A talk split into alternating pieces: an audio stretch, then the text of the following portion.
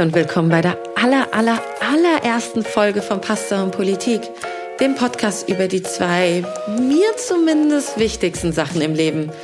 Richtig gute Pasta und, naja, Politik eben. Ich bin Aida Baranejad, Kulturjournalistin, Politjunkie, begeisterte Nudelesserin und eure Podcast-Host hier bei Pasta und Politik. Ich glaube fest daran, dass man die wirklich wichtigen Dinge im Leben am besten über einem großen Topf Pasta bespricht.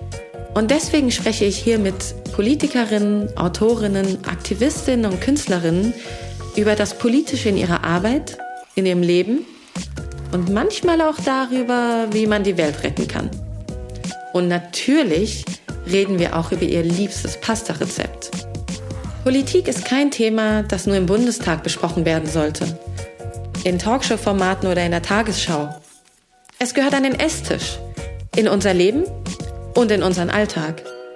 Schließlich wird all das auch jeden Tag von politischen Entscheidungen oder auch Nichtentscheidungen geprägt. Ich freue mich so sehr auf meine allererste Gästin. Alina Butt könnt ihr vielleicht aus dem Fernsehen kennen. Sie moderiert die Nachrichtensendung Heute Express hat für Arte eine Dokumentation über die Politisierung der Jugend gemacht und ist eines der Gesichter des YouTube-Formats Die da oben von Funk.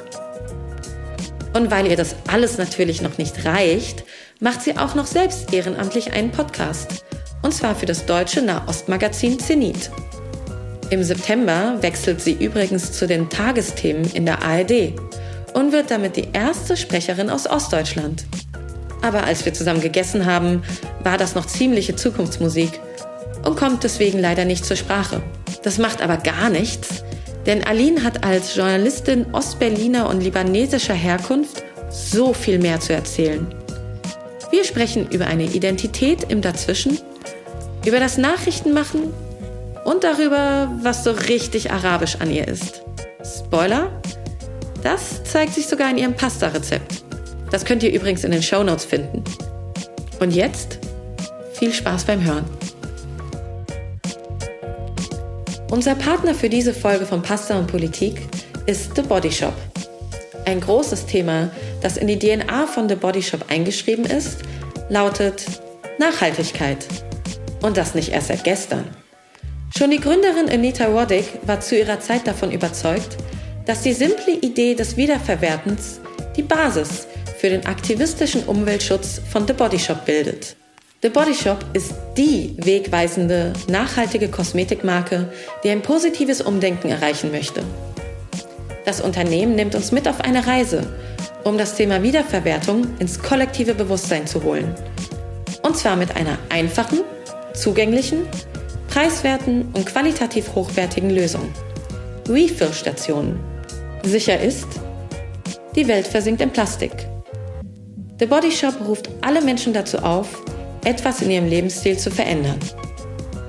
Mit der Kampagne Hashtag Refill, Reuse, Repeat werden 2021 weltweit 400 moderne Refill-Stationen in den The Body Shop Stores eingeführt. 400 weitere folgen im kommenden Jahr. The Body Shop Bestseller wie Duschgel, Shampoo, Conditioner oder Handseife können dort ganz einfach in wiederverwendbare Aluminiumflaschen gefüllt werden. Lasst uns keine Zeit verlieren. Werde Teil der Refill-Revolution. Let's clean up our act to clean up the planet. Mehr Infos findet ihr unter thebodyshop.com. Und jetzt viel Spaß mit der ersten Folge von Pasta und Politik. Hallo Aline. Hi. Schön, dass du da bist bei Pasta und Politik. Ähm, du hast mir ja ein Rezept geschickt. Kannst mir sagen, was das ist, was wir gerade essen? Also ich ähm, habe dir ein Rezept geschickt, was äh, für mich sehr emotional sozusagen ähm, oder sehr emotional ist insofern, dass es mich immer an meine libanesische Oma erinnert, beziehungsweise Libanon an, als solches, weil mein Vater von dort kommt. Und ähm, im Grunde ist es eigentlich nichts Aufregendes, es ist eigentlich äh, Spaghetti Bolognese à la meiner libanesischen Oma, wie sie das macht. Und natürlich schmeckt es bei der Oma oder bei der Tante oder bei der Mutter oder Vater immer am besten, ist klar. Und äh, ja, eigentlich mag ich es auch deswegen, weil es so einfach ist und aber eben irgendwie auch raffiniert zugleich, weil sie zum Beispiel ich weiß nicht, ob das dir genauso geht. Du hast das ja nachgekocht oder zumindest so halbwegs. Ich, der Witz ist, ich habe das ja heute auch selber zum ersten Mal nachgekocht. Ja. Du hast es vorher noch nie gemacht? Nee, weil man macht das ja nicht. Also ich weiß nicht, ich traue mich da eigentlich nie ran. Ich weiß nicht, wie es dir geht, so mit Familienrezepten. Ähm, du isst schon dabei, ne? Aber ich glaube, ich mit vollem Mund guten isst man Appetit. ja nicht. Ja, guten Appetit. Ich, ihr macht das gleich, wenn ich zu Ende geredet habe. Ähm, Genau, deswegen habe ich mich äh, nie so richtig dran getraut. Aber ich muss gestehen, ich bin äh, sehr, sehr begeistert von meinem Gericht. Ähm, und genau, was ich eigentlich sagen wollte, das Raffinierte daran ist eigentlich die Zutat Zimt also so ein bisschen, ne? Und ja, wie soll ich sagen, ist eigentlich gar nicht jetzt nur die einzelnen Zutaten, sondern es gibt im Libanon, aber ich glaube, das gibt's auch generell in vielen arabischen Ländern oder vielleicht auch in der Türkei, ich weiß nicht, so eine Art, das nennt sich sieben Gewürzemischung. Vielleicht hast du davon auch schon mal gehört aus dem Iran. Ich weiß nicht, ob ihr das auch habt. Und das ist so eine Mischung aus Zimt, Kreuzkümmel, äh, was ist da noch alles drin? Ja, gute Frage. Äh, Boxhornklee, glaube ich, äh, Muskat. Also ist so ein bisschen unterschiedlich auch von Land zu Land. Auf jeden Fall ist das so eine so eine Mischung und äh, die verbinde ich einfach immer mit diesem Land und mit meiner Oma und überhaupt mit meiner Familie. Und die ist eben mit da drin und da ist eben Zimt dabei.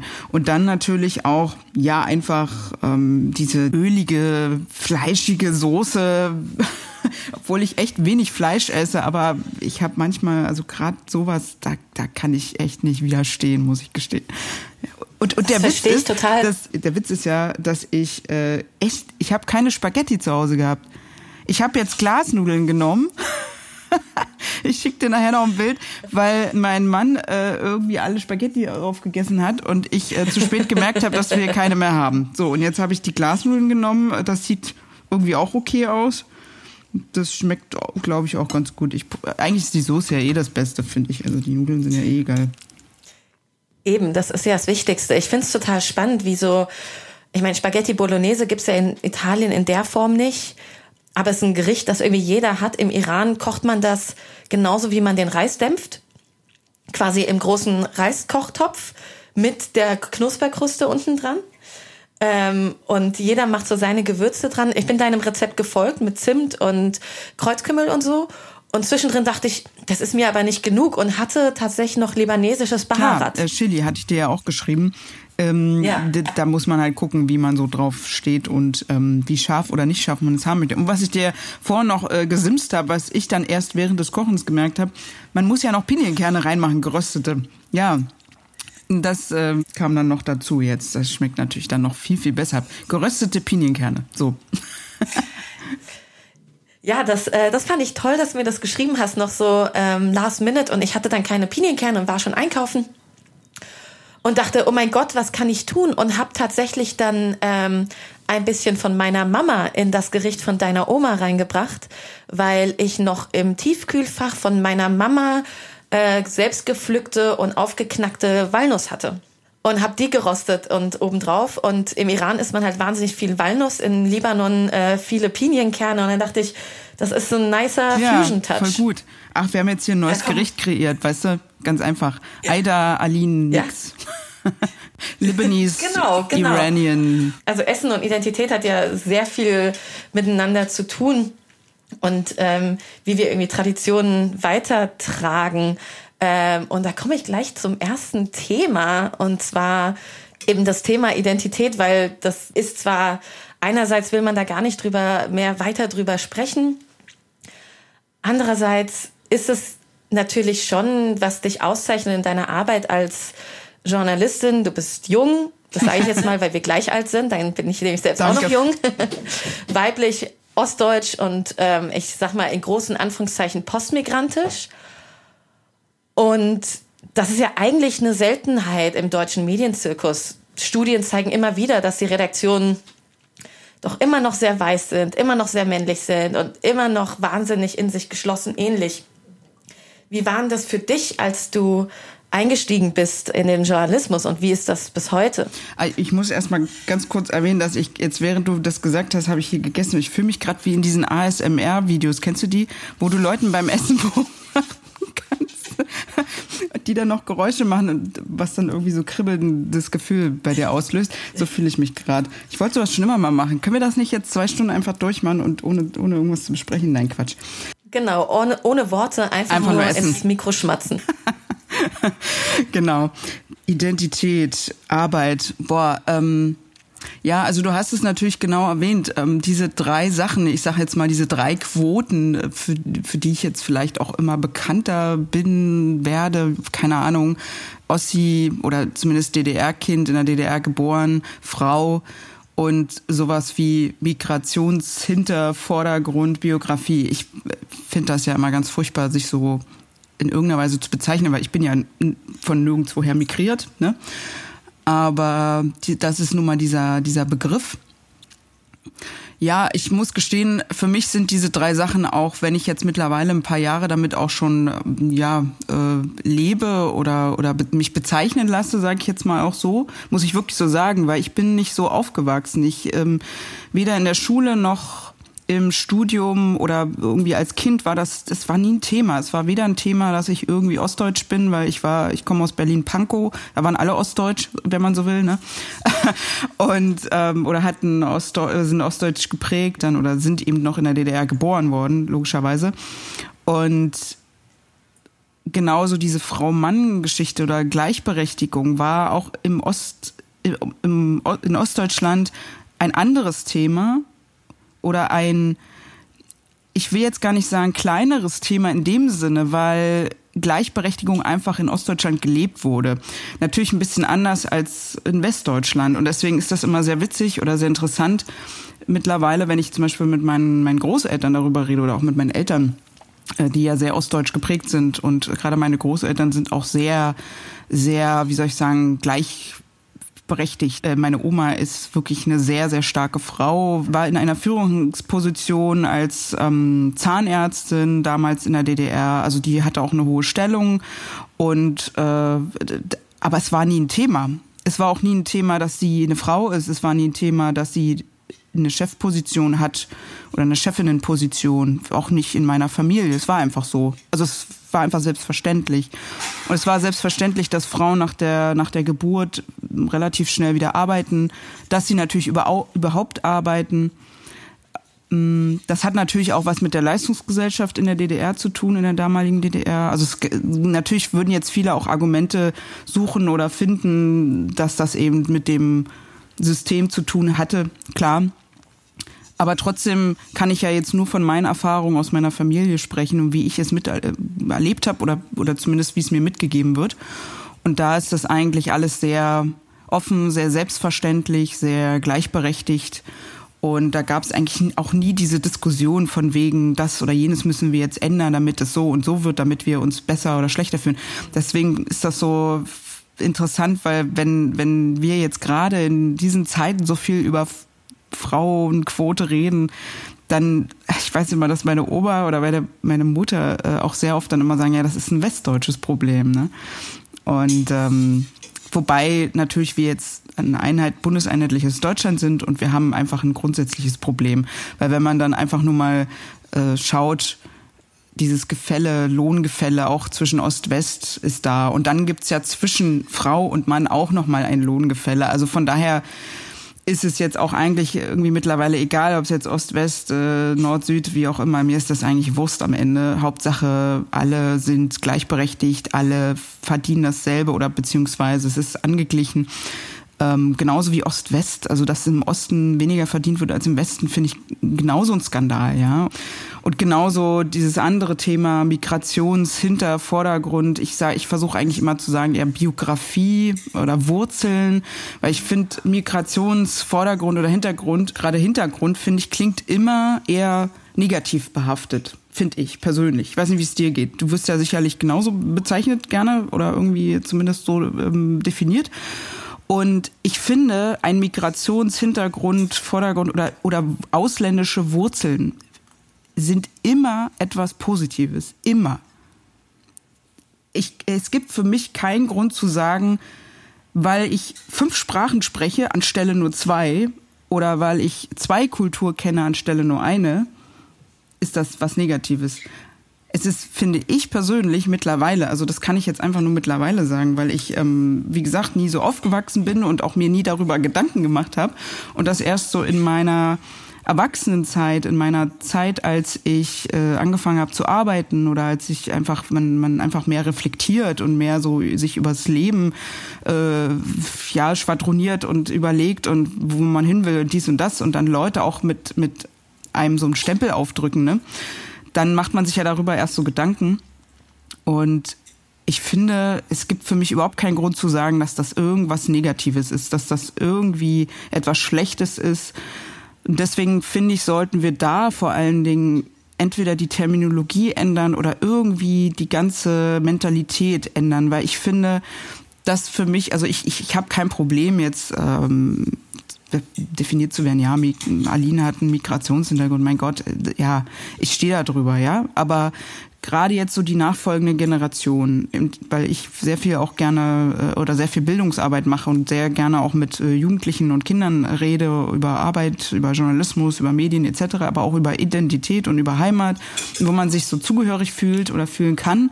Und da finde ich eben, ähm, weil die Kinder nun mal unsere Zukunft sind, wichtig, dass wir da viel mehr drauf achten, wie wir wie wir formulieren, wie wir uns ausdrücken und wie wir über die Sprache motivieren. Weil man kann über die Sprache enorm viel auslösen, Emotionen auslösen, man kann Motivation auslösen, man kann aber genauso gut das Gegenteil damit tun. Und wenn wir immer sagen, ja, das, was du da bist, weil du, weiß nicht, dein Vater, deine Mutter oder deine Eltern kommen von XY, deswegen bist du jetzt irgendwie so ein, so ein Ding zweiter Klasse oder deswegen kannst du ja gar nicht so gut Deutsch können, oder was auch immer. Also so diese typischen Geschichten, die man so hört, ja. Ich finde das einfach fatal. Ich finde das auch ganz schlimm. Ich denke auch so, warum? Weil es ist ja eigentlich was Positives. Also gerade wenn Leute eben verschiedene Perspektiven mit einbringen. Ich bin da total bei dir und wie du sagst, ich kenne das auch, so bezeichnet zu werden. Eine ganze Weile habe ich Migrationshintergrund selber benutzt, einfach weil es war halt die Alternative zu Ausländer. Und das war für mich auch so ja. komplett aber ich bin doch hier geboren, was wollt ihr denn von mir? Und ich hatte gerade gestern äh, so ein bisschen eine Diskussion mit ähm, einer anderen mit einer anderen Person, die mit Sprache arbeitet, so wie du und ich, ähm, die halt äh, weiß ist äh, und meinte ja welchen Begriff, weil sie hatte, es ging darum, ob wir jetzt Wurzeln hinschreiben oder Migrationsbiografie. Und ich war so, ja, Wurzeln ist poetischer, Migrationsbiografie ist sperrig, aber ich bin doch kein Baum. So, meine Wurzeln, wenn überhaupt, die sind, äh, pff, meine, meine Wurzel ist mein WLAN-Kabel in die Welt. Das ist meine Wurzel in die Welt. Ähm, da, wo du geboren bist, oder? Also ich meine, ja, weil, wie, wo, was würdest du denn jetzt von dir behaupten, zu was du dich zugehörig fühlst? Oder möchtest du das überhaupt? Das ist, ich glaube, ich fühle mich zu ganz vielen zugehörig. So, meine Identität ist mannigfaltig. Ähm, und das ist ja so bunt und schön. Und ich bin super westdeutsch manchmal. Ich komme aus Hessen und bin einfach sehr, sehr hessisch manchmal. Aber ich bin seit 13 Jahren in Berlin und ich bin halt mittlerweile einfach irgendwo auch hier vor allem zu Hause. Ich habe lange in London gelebt. Das war ein Ort, wo ich mich das erste Mal in meinem Leben zu Hause gefühlt habe. Und natürlich bin ich auch iranisch sozialisiert und feier persisches Neujahr riesig. Und ähm, äh, in dem Moment, wo ich gerade deine Pasta nachgekocht habe, war ich so, ha, Gewürze in Öl erstmal ja. warm machen, kenne ich. Irgendwo am Ende ist es doch alles immer dasselbe. Aber ja, ich, deswegen, ich finde das auch immer diese Frage, wo ist deine Heimat, was ist deine Identität? Ich meine, ich finde so eine, so eine Fragen wichtig, aber manchmal denke ich so, mein Gott, Leute, jetzt lass doch die Leute einfach mal leben. Lass doch einfach der eine fühlt sich dahin zugehörig. Ähm, ich, ich, genauso was du sagst. Es gibt Tage, da fühle ich mich so libanesisch, wie man nur libanesisch sein kann. Äh, Gerade zum Beispiel letztes Jahr, als ähm, diese Explosion im Libanon war, mit in Beirut, falls du das vielleicht mitbekommen hast. Ey, ey ich, ich wäre, hätte ich da Zeit gehabt, wäre ich am nächsten Tag losgeflogen nach Libanon und hätte da mitgeholfen, unterstützt. Ich hätte da die Scherben aufgefegt, ähm, so wie das dann meine Familie gemacht hat. Mein äh, ein Cousin ist beinahe dabei gestorben, weil der dort am Hafen gearbeitet hat. Eine andere Cousine hatte Gott sei Dank schon Feierabend, die war schon zu Hause. So eine Zufälle manchmal. Und ähm, weil meine Familie wohnt jetzt nicht in Beirut, das, äh, wir wohnen so ein, zwei Stunden entfernt. Also von daher ist der größte Teil nicht dort gewesen, aber in dem Moment denke ich an Libanon, denke ich an meine libanesische Identität oder an meine libanesischen Wurzeln oder wie man es auch bezeichnen möchte, weil ich habe das nun mal in mir, genauso wie du deine iranischen Prägungen hast. Ne? Also du musst ja noch nicht mal da gewesen sein. Das kommt einfach über deine Eltern oder über deine Familienteile, die die äh, von dort kommen. Und das ist, finde ich doch, das ist so spannend. Ich meine, ähm, mein Vater zum Beispiel ist 82 nach Deutschland gekommen, in die DDR, ähm, was ja auch schon sehr besonders war, und hat dort angefangen zu studieren. Das war sein Grund, dorthin zu kommen. Und äh, was ich ja auch zum Beispiel sehr spannend finde, weil so gerade in den letzten Jahren sind mein Vater und ich uns sehr oder noch näher gekommen als eigentlich überhaupt, weil wir einfach viel mehr über seine Vergangenheit geredet haben oder auch so auch so meine Identität und äh, die ich auch so ein bisschen mehr entdecken möchte oder meine Wurzeln und natürlich auch viel mehr über meine Familiengeschichte erfahren will. Und das geht nun mal über Gespräche und ich bin da auch sehr dankbar, dass mein Vater sich da auch immer mehr öffnet und äh, auch meine Mutter, die über die andere Seite reden kann, sozusagen als Ostdeutsche, die dann einen, ja, damals Ausländer kennengelernt hat in Leipzig. Damals haben beide studiert und ähm, äh, was ja auch spannend ist. Ne? Und äh, zum Beispiel auch diese, diese Sache, dass viele ja immer denken, der, der Osten, also die DDR, war so rechts oder oder ist rechts, also ist ist vielleicht ein anderer, was anderes als war. Ne? Also ich rede jetzt wirklich von der DDR vor 89. Und natürlich kann ich jetzt auch, wie gesagt, nur von meiner Familie reden und von meinen Eltern und von den Erfahrungen, die ich dort äh, her hab und geprägt bin und die, was die mir so erzählen. Jede, jede Familie hat ihre eigene Geschichte, klar.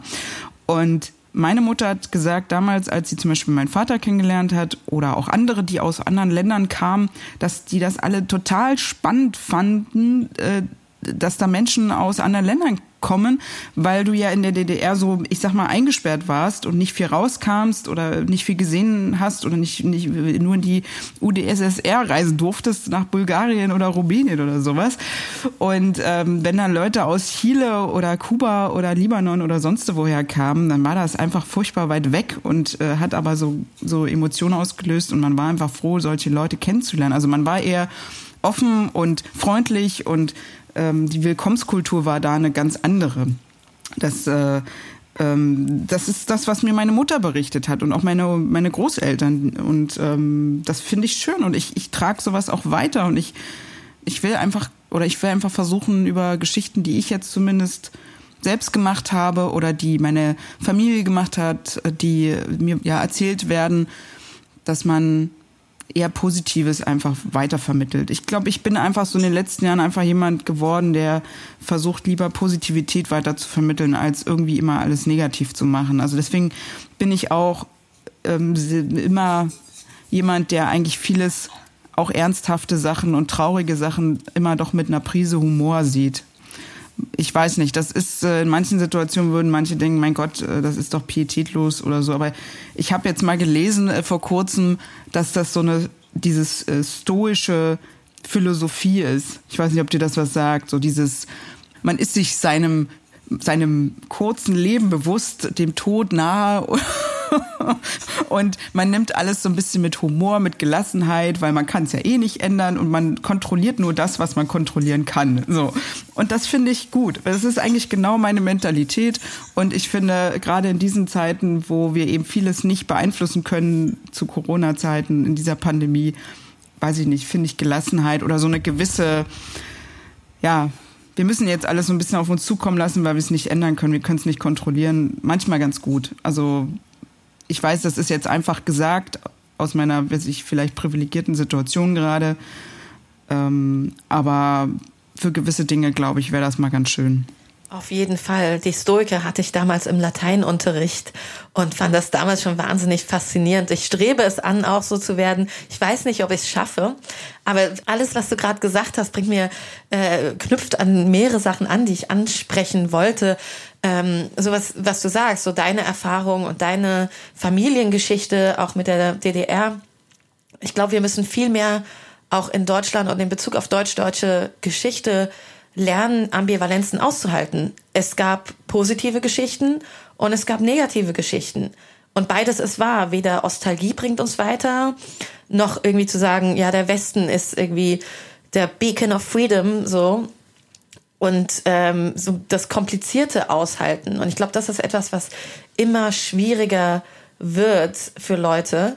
Ich musste die ganze Zeit, als du gesprochen hast, daran, äh, ich wurde so dran erinnert, als ich vor vielen, vielen Jahren, als ich noch wirklich jung, jung war, mit dem Studium angefangen habe, ähm, als Politikwissenschaftlerin und habe so einen alten Politikwissenschaftler kennengelernt, der zu mir sagte, schreib nie über ein Thema, das dir persönlich nahe steht. Äh, in meinem Bezug meint das, schreib keine Hausarbeit über den Iran. Das habe ich auch später gehört, als ich anfing, so als Journalistin zu arbeiten. Und je älter ich werde, erst in den letzten Jahren habe ich angefangen, das aktiv zu verlernen. Es steckt halt so tief drin, weil irgendwie vor 12, 13 Jahren hat mir das jeder gesagt und heute denke ich, ist das der Grund, warum wir auch so alles schwarz-weiß sehen, Ambivalenzen weniger sehen, warum ja, wir vielleicht äh, die, die Graustufen weniger sehen, wenn gesagt wird, nee, nee, nee, du, nur die Außenperspektive ist die neutrale Perspektive und nur die sollte sprechen. Warst du schon mal im Iran? Also hast du deine Familie dort schon besuchen können oder? Ja, ja, schon. Ich, ich habe das Glück, dass natürlich, äh, mein, mein Vater kam auch als Studierender, allerdings in den 60ern. Und ähm, ich konnte halt zurückgehen. Meine Eltern waren nicht geflüchtet, dadurch konnte ich einfach äh, auch hingehen und das Land erleben. Das letzte Mal ist leider lang her, weil, ne, wie, wie das so ist, wenn man erwachsen wird. Aber ich kenne das Land halt auch nicht so wie jemand, der dort lebt, klar, aber ich spreche die Sprache, ich schreibe wie ein Grundschulkind, auch auf Farsi und kann mich mit den Leuten halt dort unterhalten und verfolge die Nachrichten so mhm. gut es geht. Ja. Das war bei dir mit dem Libanon ja, ähnlich, also ich, ne? ähm, genau, weil ich frage jetzt auch nur, weil ich auch eben sehr viele Iranerinnen und Iraner kenne, die eben dort nicht mehr hin dürfen oder können und äh, weil die Familie eben verfolgt wird, immer noch teilweise und äh, deswegen frage ich, weil das eben so unterschiedlich ist. Ja, also bei mir war es einfach so, ich bin eigentlich seitdem ich zwei Jahre alt bin, ungefähr jedes Jahr dort gewesen. Also immer in den Sommerferien. Und das war für mich immer die schönste Zeit im Jahr. Ähm, ich bin Einzelkind und äh, dort hatte ich einfach die größte Familie, die man sich vorstellen kann. Ähm, ich habe 15 Cousinen und Cousins. Ich, weiß, es geht noch größer. Aber ich, äh, für mich waren das immer so meine Ersatzgeschwister und äh, Cousinen, Cousins, Tanten, Onkels. Ich fand das super oder ich finde das immer noch super. Also ich bin ja immer noch sehr gerne da. Ich war jetzt auch zwei Jahre natürlich nicht da wegen Corona leider. Und äh, wie gesagt, letztes Jahr wäre ich am liebsten sofort geflogen, egal was ist. da habe ich nur blöderweise gerade eine Arte-Doku gedreht und konnte halt nirgendwo hin. Und äh, also während während dieser Explosion in Beirut und äh, das das war wirklich eine sehr schwierige Zeit für mich mental, weil ich wirklich das Gefühl hatte, ich bin nicht für meine Familie da, obwohl das natürlich totaler Blödsinn ist. Aber das, was ich meinte mit dieser Verbindung, die man dann plötzlich hat, genauso wie wenn ich im Fernsehen weiß ich nicht, RBB anmache oder irgendwie jemand aus Leipzig sehe oder irgendwie aus dem Osten. Man hat sofort so eine Connection, komischerweise. Und äh, ich habe heute früh irgendein, was war denn das hier, so ein Bericht über den Trabi. Ich glaube, der, der feiert heute irgendeinen Geburtstag. Ich weiß jetzt nicht welchen oder sowas. Auf jeden Fall ist irgendwas heute mit dem Trabi. Und ich, ich weiß nicht, einfach nur durch die Erzählung meiner Familie und äh, weil wir, wir hatten gar keinen Trabi, glaube ich, wir hatten nur eine Wartburg oder sowas, aber trotzdem einfach diese Verbindung zu diesem Ostdeutschen ist halt auch da. Äh, mein halber Haushalt besteht noch aus alten DDR-Geräten, weil die einfach immer noch funktionieren. Also super tolle Teile, ja. Also ich kaufe nichts Neues mehr, weil die einfach immer noch halten seit 30, 40 Jahren. Und ähm, ja, und auch natürlich so die Terminologie, die ist bei mir relativ ostdeutsch. Da haben, hat meine Mutter besonders drauf geachtet, dass ich Kaufhalle sage und ich Supermarkt. und ich bin einfach auch jetzt so weit, dass ich das auch weitertrage, weil ich es einfach auch cool finde, schön finde. Das ist eben genau das, was, was man eben so als Identität bezeichnet, finde ich, ja. Und ich bin stolz auf meine Multi-Identitäten, also sowohl äh, libanesisch als auch Ostdeutsch als auch Berliner Göre als auch bundeseinheitliche Deutsche, ja. Also wenn man so will, sind es ja viele Identitäten, viele Prägungen und ich, ich finde, jeder hat sowas in sich und natürlich sind wir jetzt auch nichts Besseres, nur weil wir noch zum Beispiel diese libanesische oder iranische Identität oder diese, diese, diese Erfahrung, diese Perspektive haben. Natürlich ist die super und es bringt auch immer wieder, finde ich, einen Mehrwert, aber keiner soll sich schlecht fühlen, weil er sowas vielleicht nicht hat oder sowas. Also jeder hat seine Erfahrungen, seine Prägungen und ich finde, man sollte aus allem, was man mitbringt, einfach was, was Gutes machen, was Positives machen und ähm, versuchen einfach die Welt zu einem besseren Ort zu machen. Mein Gott. Ja, also warum müssen wir uns alle irgendwie gegenseitig die Köpfe einschlagen, nur weil der eine so denkt und der andere so denkt? Ich, ich glaube, ich, du merkst vielleicht auch, dass ich irgendwie so ein bisschen ähm, nicht resigniere, aber so ein bisschen diese sto stoische Mentalität gerade raushole, weil mich einfach, glaube ich, in gerade im letzten Jahr im Corona äh, und jetzt auch dieses Jahr gerade in Bezug auf Wahlen und so weiter so ein bisschen ja, wie soll ich sagen, resigniere insofern, dass mich einfach manchmal das so nervt, dass Menschen viel zu viel ausdiskutieren, rumdiskutieren, viel zu viel Ego haben und einfach viel zu viel Macht wollen. Und, und warum, warum können wir nicht einfach wirklich zusammenarbeiten, zusammen funktionieren, uns austauschen, positiver kommunizieren und eher akzeptieren, wer wir sind, wer der Gegenüber ist und ihn als Menschen sehen, Individuum, der was mitbringt. Jeder bringt was, ich weiß nicht, ich, ich wiederhole mich jetzt einfach die ganze Zeit, aber ich glaube gerade, dass das letzte Jahr so einiges bei uns äh, jeweils ausgelöst hat äh, in unterschiedlicher Art und Weise. Manche sind halt irgendwie Querdenker geworden und manche, manche haben sich äh, andere Sachen dabei gedacht und so und ähm, ja, oder ich fand dieses letzte Jahr, ähm, weiß ich nicht, auch für mich sehr prägend. Insofern, also jetzt so ein Beispiel, um das mal zu vielleicht zu verdeutlichen oder sowas. Ich habe, wie gesagt, letztes Jahr im Sommer eine Arte-Doku gedreht ähm, über, über die europäische Jugend und da waren wir in Frankreich, in Deutschland unterwegs und haben AktivistInnen getroffen und auch in Polen.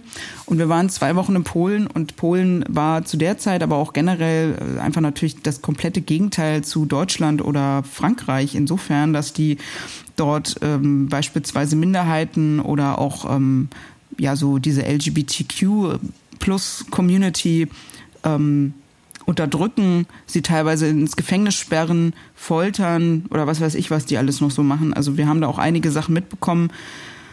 Und das ging dann so zwei Wochen. Wir haben da mit einem sehr wahnsinnig tollen Protagonisten gedreht, ähm, Daniel Richarski, ein Künstler, äh, offen homosexuell, ähm, aber streng katholisch, also total äh, spannende Geschichte und gerade in diesem streng katholischen Land.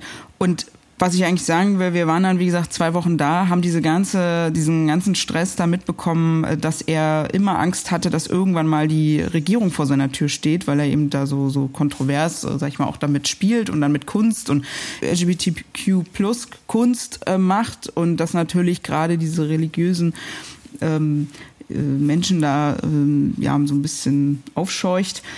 Und, äh, und dann kamen wir nach zwei Wochen zurück nach Berlin und da war dieser sogenannte Sturm auf den Bundestag, wenn du dich vielleicht erinnern kannst, wo man dann einfach in dem Moment oder ich oder wir als Team dachten so, das ist doch jetzt nicht euer verdammter Ernst. Wir kommen hier gerade aus Polen, die wirklich, wirklich Probleme haben. Und hier gehen Leute auf die Straße, weil sie ein Stück Stoff vor der Nase nicht ertragen können. Also es tut mir leid, ich habe da keine kein Verständnis. Also ich kann verstehen, wenn Menschen sich nicht wohlfühlen, weil sie zum Beispiel durch die Corona-Pandemie äh, sich isoliert fühlen, einsam fühlen, weil sie Depressionen haben, weil sie äh, andere Erkrankungen haben wegen der sie de deshalb nicht raus dürfen und so weiter, weil sie Menschen verloren haben oder ja oder noch verlieren, weil die irgendwie im Krankenhaus liegen und irgendwie an, ne, an einem Beatmungsgerät hängen und einfach nicht mehr wissen, wie lange der Mensch äh, noch lebt. Und ähm, ich kann die Verzweiflung verstehen, weil ich kenne ganz viele Leute, gerade KünstlerInnen, SchauspielerInnen, die ihre Jobs verloren haben oder die in der Gastronomie arbeiten, etc. Weißt du, ich kann so eine Verzweiflung verstehen, weil ich bin in, in der Hinsicht privilegiert, weil ich meinen Job weiter ausführen durfte ähm, als Nachrichtenjournalistin, ja. Bücher sind Silber, Hörbücher sind Gold. Mit Hörbüchern tauchst du ein in eine ganz neue Welt. Die Stadt, durch die du läufst, verbindet sich mit der Geschichte, die du hörst. Und alles glitzert. Mit Bookbeat erhältst du Zugang zu mehr als 100.000 Hörbüchern, direkt auf deinem Smartphone. Du kannst so viele Hörbücher im Monat hören, wie du möchtest. Speichere deine Lieblingsbücher einfach direkt in der App unter Meine Bücher und höre immer und überall, auch wenn du mal gerade nicht online bist. Wir haben unsere heutige Gästin Aline Abud bei Pasta und Politik gefragt, welches ihr liebstes Hörbuch ist. Alines Antwort? Harry Potter natürlich. Und was sagte Dumbledore in Harry Potter und der Gefangene von Azkaban noch gleich? Wenn wir träumen, betreten wir eine Welt, die ganz und gar uns gehört. Betrete die Welt von Bookbeat und erhalte als Edition F Podcast-Hörerin einen Monat Bookbeat Premium gratis unter www.bookbeat.de slash pasta oder alternativ mit dem Rabattcode PASTA. Du bist die Protagonistin einer Folge der Germania-Videoreihe und ähm, du erzählst da, wie du ähm, erlebt hast, wie ein Krieg im Libanon losging ähm, als Kind. Und ich habe mich gefragt, ja, macht es einen Unterschied, wenn NachrichtensprecherInnen und JournalistInnen vielleicht selber wissen, was, was das ist und wie das ist, von, wovon sie da sprechen. Wie das ist, wenn man irgendwo weg muss, weil Bomben fallen. Ähm, oder wie das ist, wenn man, wie Dunja Hayali, mit der du auch zusammengearbeitet hast, von Hassmail und äh, Hassrede und organisierte Hassrede betroffen ist oder wie das ist, in, in einer Platte aufzuwachsen, wie Miriam Davutwandi, die letztes Jahr über ähm, eine Haftbefehlplatte und seine Relevanz für Menschen mit solchen Erfahrungen geschrieben hat. Ähm, fließt das auch in deine Arbeit so ein? Also ich finde es jetzt schwierig zu sagen, dass es in meine Arbeit einfließt, weil die Arbeit, die ich mache, also als Nachrichtenmoderatorin und Journalistin, muss ich ja neutral berichten und da darf ich natürlich eigentlich nichts mit einfließen lassen, was mich betrifft im Grunde. Aber es äh, fließt natürlich da rein, wo ich es insofern verwenden kann. Also das heißt, alles, was äh, darüber hinausgeht. Also ähm, zum Beispiel, wenn ich jetzt selber meinen Podcast mache oder für das Zenit-Magazin oder auch bei die da oben, wo ich arbeite, wenn man dann vielleicht mal so solche Themen theoretisch äh, äh, anspricht oder auch einfach so in Interviews, so wie jetzt oder eben auch in Bildungsarbeit, was ich auch mittlerweile viel mache. Also ich äh, ähm, bin gerade, äh, wie soll ich sagen, ich starte demnächst, also mal gucken, wie schnell wir es hinbekommen mit einem Hamburger Label, ähm, so eine so eine Bildungsprojekt ähm, für benachteiligte Kinder. Und ähm, das sind alles so Sachen, die definitiv von irgendwoher kommen. Diese, dieser Drang, sowas zu machen, weil wenn man dann schon so einiges erlebt hat und mitgebracht hat oder auf seinen Schultern trägt, ähm, das macht was mit dir, ganz klar. Und das macht dich auch viel demütiger, finde ich, gegenüber gewissen Situationen. Und ich finde auch in manchen Situationen viel gelassener, weil man eben so einfache Dinge dann einfach, die, die, die stören einen dann nicht mehr. Ne? Also es sind dann kleine Probleme, weil ich weiß nicht, ich war vor vier Jahren, bevor ich beim ZDF angefangen habe, war ich mal äh, Producerin bei Reuters in Jerusalem oder Israel, Palästina. Und ich war auch in Gaza. Und wenn du das einmal gesehen hast, ich war nur einen Tag da. Und dieser eine Tag hat mein ganzes Leben geprägt, hat mich komplett verändert. Und wenn man dann sowas gesehen hat, ganz ehrlich, dann kommst du nach Deutschland zu, zurück und denkst, du hast keine Probleme. Du wirst nie diese Probleme haben. Also hast du keine. Und man geht dann ganz anders durchs Leben. Und ich finde, ich, ich möchte jetzt nicht, dass jeder mal nach Gaza fliegt, um dieses Gefühl zu bekommen, um Gottes Willen. Aber ich finde einfach, und ich glaube, da bin ich nicht die Einzige, wir, wir reiern das ja hoch und runter die ganze Zeit, äh, check deine Privilegien. Ne? Also wir sind hier in Deutschland in einem der besten und reichsten und äh, wirtschaftlich reichsten ähm, Länder dieser Erde mit einem der besten Gesundheitssysteme. Also wenn man jetzt gerade mal Indien anschaut, ganz ehrlich, was da gerade so abgeht, das ist katastrophal, wo die Menschen wirklich wie die Fliegen sterben. Also noch schlimmer als woanders jetzt äh, durch die Corona-Pandemie. Und ähm, ja, aber ähm, insofern also ich vielleicht eine Geschichte, die ich erzählen kann, weil die mich äh, auch geprägt hat, beziehungsweise mich damals sehr zum Nachdenken angeregt hat und ich bis heute aber jetzt auch keine so richtige Lösung dafür habe oder eine richtige Idee, wie man das, äh, wie man das jetzt irgendwie ja, äh, ausgleichen kann. Aber als ich damals in Gaza war, waren wir im Reuters Büro ähm, im Gaza City, was sozusagen die Hauptstadt ist. Und da hat mich ein Kollege angesprochen und meinte, ja, Aline, ähm, du arbeitest doch da in Deutschland und wir schicken ja immer unser ganzes Videomaterial, was wir hier machen in Gaza, ähm, nach London, weil da ist die Hauptzentrale. Und dann wundert er sich jedes Mal, dass das so radikal geschnitten wird. Das bedeutet, er meinte, er meinte konkret, wenn er Leichen filmt, Leichen von Kindern, abgetrennte Körperteile etc., äh, Massengräber, Blut, sowas weil er konnte nicht verstehen, warum man das rausschneidet, weil er meinte, das ist doch die Wahrheit. Warum schneidet ihr die Wahrheit raus?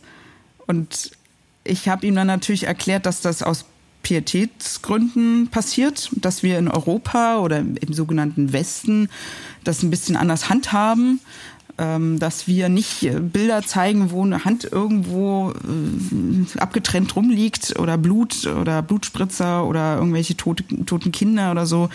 Das hat einfach mit unserer Art, mit Tod umzugehen, sag ich jetzt mal, ja.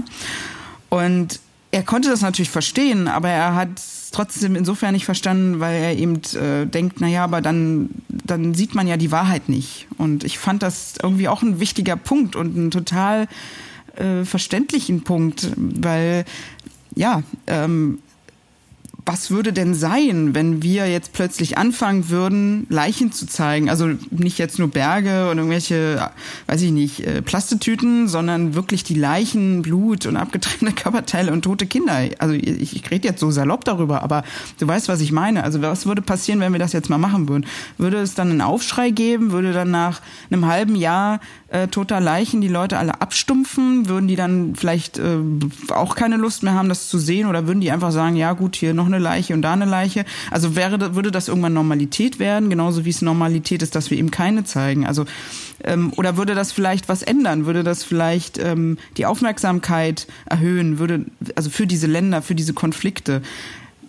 Das sind so Fragen, die ich mir stelle und äh, die würde ich mir natürlich gerne mal beantworten und das austesten, aber das ist natürlich schwierig. Aber ähm, sowas habe ich mir, ja, das, das waren halt so Fragen, die ich mir damals gestellt habe, weil mich jemand damit konfrontiert hat ähm, in meiner Situation und das fand ich auch sehr interessant und äh, jeder, jedes Land oder jede Region geht eben mit sowas, zum Beispiel mit Tod, anders um. Und ähm, das finde ich auch sehr spannend und äh, darüber kann man auch nachdenken. Auf jeden Fall. Ähm, was du gerade gesagt hast über dieses, man kommt zurück nach Deutschland und denkt sich, was sind unsere Probleme? Das ist ja irgendwo auch eine, eine große Filterbubble auf eine Art. Ähm, und ich finde das total spannend, dass du neben ZDF heute Express, äh, was du moderierst, und deinem Podcast für Zenit, ähm, ja auch das Projekt Die da oben machst, äh, was ja auch irgendwie Nachrichten sind, aber in einer anderen Form. Und ich habe mich gefragt, diese andere Form, diese flippigere, jüngere, in Anführungszeichen, flippig, so ein, so ein altbackenes, so ein altbackener Begriff, ähm, ob das helfen kann, die Filterbubble zu durchbrechen, ähm, die ja durch Social Media, glaube ich, auch in unsere Gesellschaft als solche rein äh, sickert, äh, wenn wir die Nachrichten vielleicht anders ja, anders konsumieren, anders formulieren, anders aussprechen. Hat die klassische Tagesschau vielleicht irgendwo einfach ausgedient? Mm, naja, das sind ja so, so Fragen, die wir uns auch im ZDF, ähm, in meinem Fall ja auch stellen. Ähm, wie erreichen wir sowohl die junge Zielgruppe als auch die ältere Zielgruppe, die ähm, ja auch erreicht werden muss und sollte. Also ich bin immer so, ein, so eine Verfechterin, ja, junge Zielgruppe, klar, müssen wir erreichen. Ähm, aber genauso auch die Menschen da draußen, die Ü40, 50 sind, und ähm, dass die sich auch nicht abgehängt fühlen, weil die sind natürlich auch wichtig. Also, aber das ist eine riesen Herausforderung und der müssen wir uns alle stellen, alle Medien, ähm, alle Branchen. Ähm, wie erreicht man alle? Es ist einfach unmöglich. Also muss ich ganz ehrlich sagen. Natürlich fallen immer irgendwelche Gruppen Leute hinten runter und das ist einfach schwierig und da fängt es dann auch schon an, wie erreicht man zum Beispiel nicht nur Jüngere, sondern auch dieses Beispiel ähm, sollten wir nicht auch mehr Lebenswelten zum Beispiel aus Ostdeutschland zeigen, weil die sich zum Beispiel auch nicht repräsentiert fühlen. Weil ich zum Beispiel, ich arbeite in Mainz. Das ist ein, das ist tiefster Westen.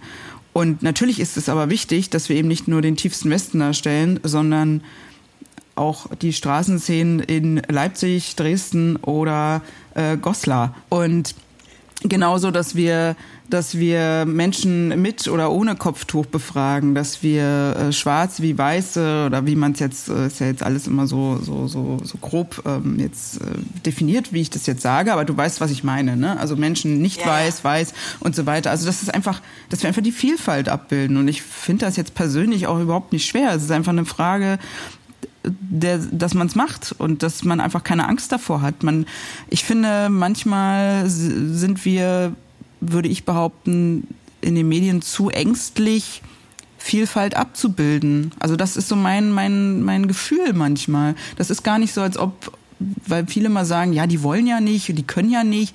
Ich glaube, das ist manchmal einfach nur so eine, so eine Art Angst, etwas falsch zu machen. Eine Angst, äh, wo fängt man an, mit wem fängt man an.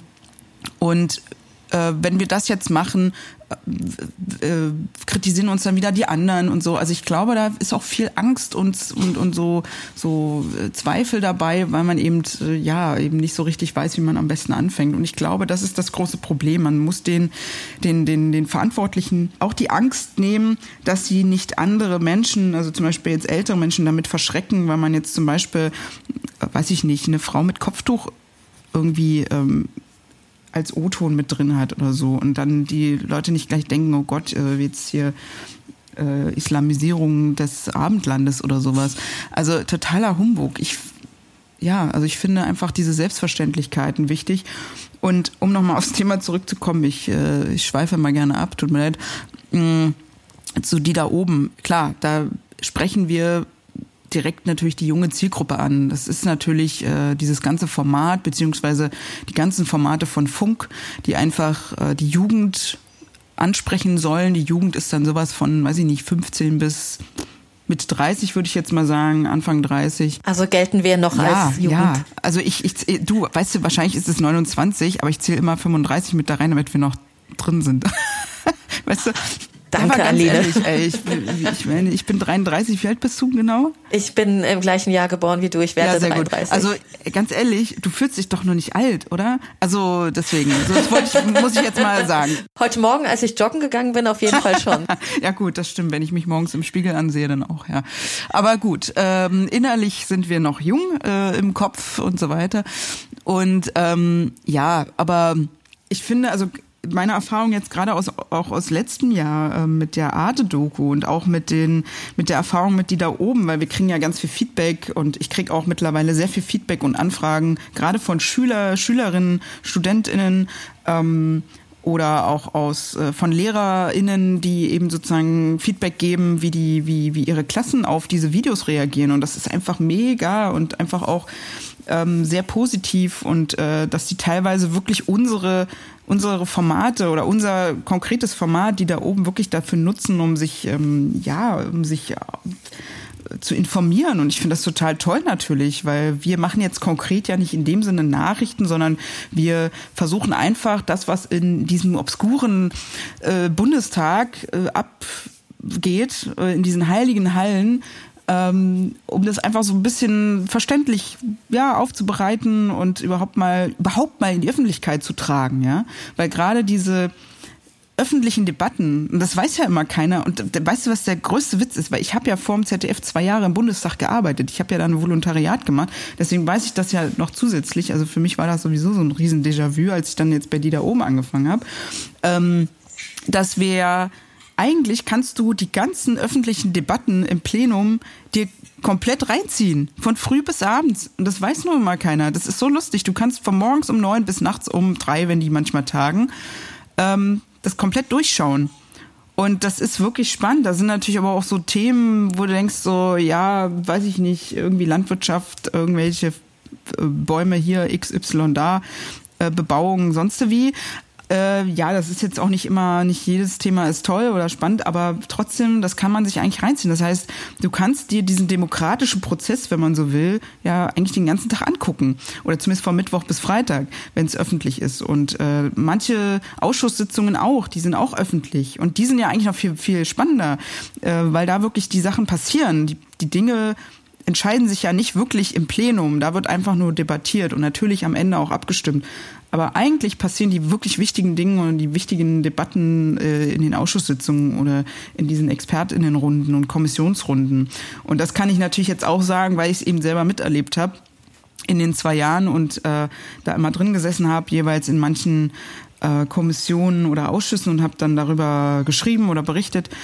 Und und einfach nur diese Erkenntnis zu haben und das dann auch weiter zu verbreiten, ist schon super, weil einfach die Leute, glaube ich, viel zu wenig über diesen demokratischen Prozess oder diese Prozesse wissen und einfach gar nicht so richtig wissen, was eigentlich in diesen heiligen Hallen da abgeht und wie viel da passiert und vor allen Dingen, was für krasse Arbeitsabläufe die Abgeordneten da haben. Also ganz ehrlich, seitdem ich da gearbeitet habe, ich würde niemals Politikerin werden oder Politiker werden wollen, also Abgeordnete. Also das ist ein 60 bis 80 Stunden Wochen, 60 äh, bis 80 Stunden Woche.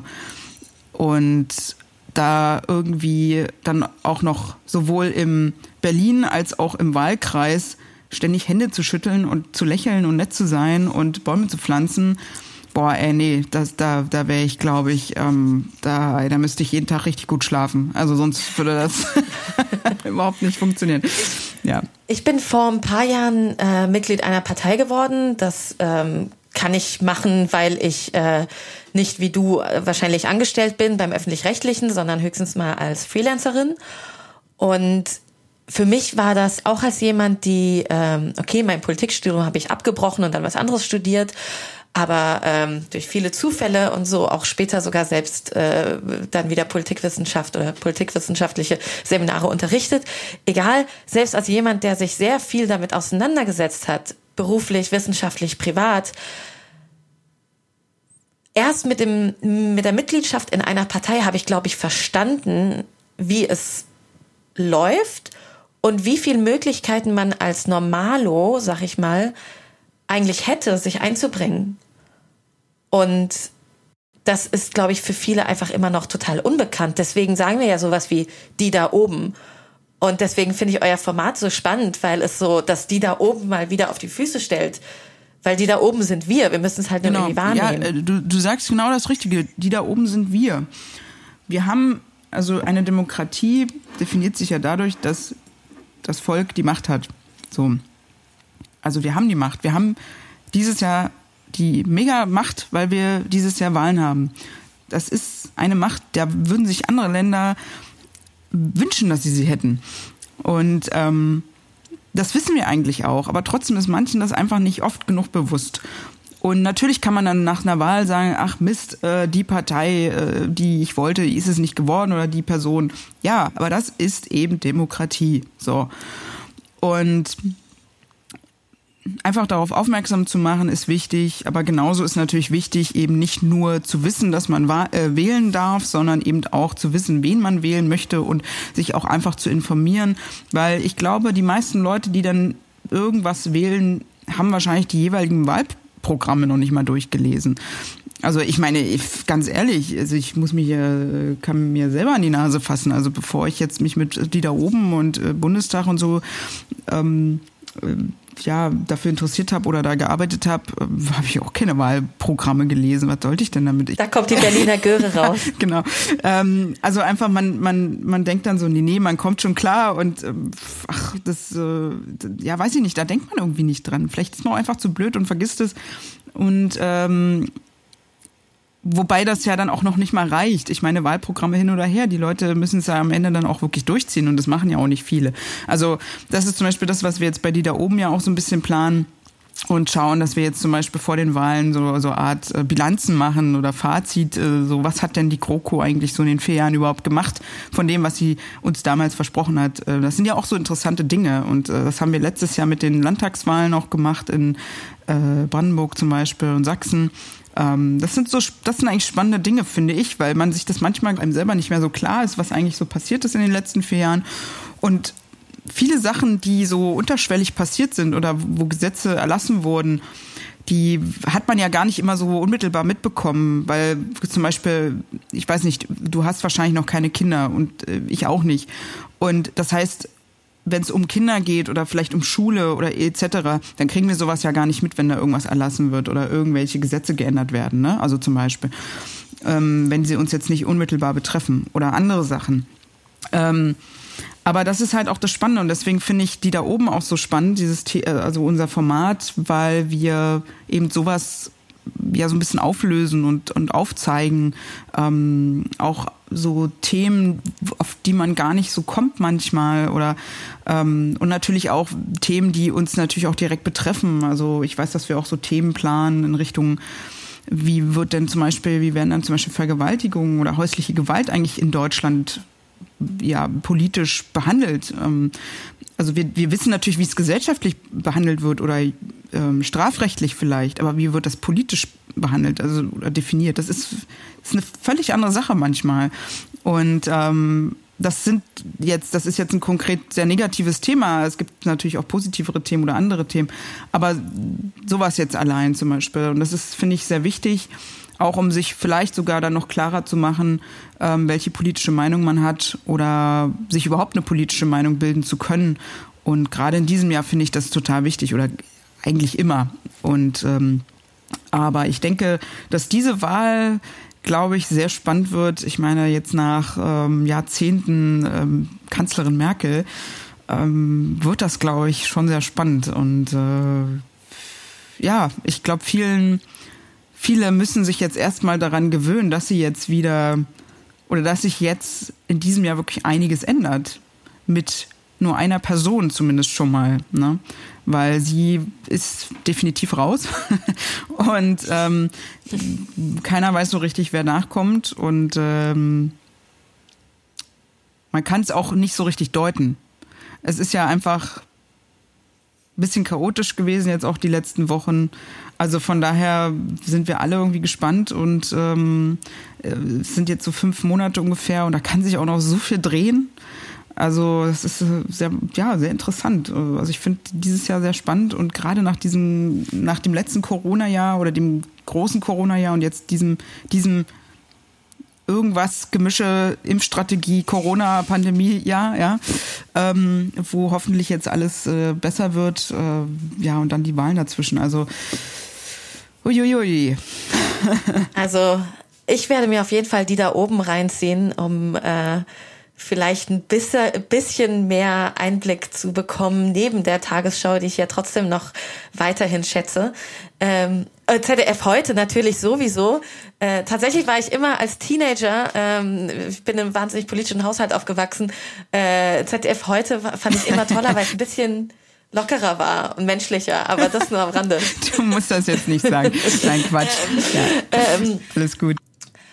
Zum Abschluss jetzt noch mal eine Frage wenn du mit einer Person aus der politischen Zeitgeschichte, lebendig oder tot, ganz egal, eine Portion Pasta essen könntest, wer wäre es? Und was würdest du kochen?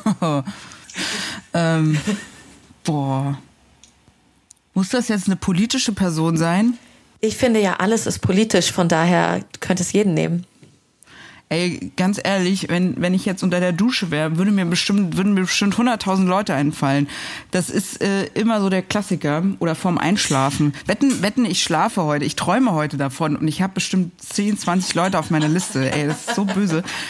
Ah, keine Ahnung. Es ist echt gerade schwer, muss ich ganz echt sagen. Das ist so. Oder Konfuzius. Genau. Ich habe letztens mal ähm, eine Art Doku über Konfuzius äh, gesehen und das fand ich total spannend, weil der Typ muss einfach so ein Chiller gewesen sein, weil der einfach so, so, so tolle Lebensweisheiten rausgehauen hat, ja. Und ich möchte einfach mal wissen, wie, wie so jemand in echt ist.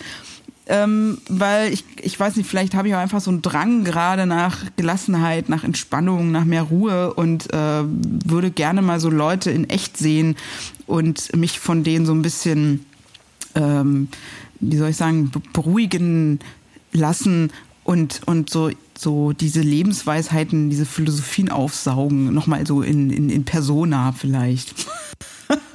oh Gott, das klingt jetzt total verrückt. Konfuzius finde ich eine super Antwort, also alles natürlich eine super Antwort. Und Pasta wäre ihm wahrscheinlich auch gar nicht mal so fremd. Na dann, Alina Abud wird Pasta oder chinesische Nudeln mit Konfuzius essen. Das klingt doch großartig. ich danke dir vielmals, liebe Aline, für deine Zeit und für das tolle Rezept. Ähm, und ich hoffe, dass wir irgendwann wieder zusammen Pasta Sehr essen gerne. werden. In, in echt und draußen in der Sonne. Und in Farbe. Das wäre großartig. Hab noch einen wunderbaren Tag und dank dir. Du auch. Pasta und Politik ist eine Produktion von Edition F. Redaktion Aida Baranejad, Anne-Kathrin Heyer, Carmen Maywald und Mona Siegers. Ton und Schnitt Elmar Weiland.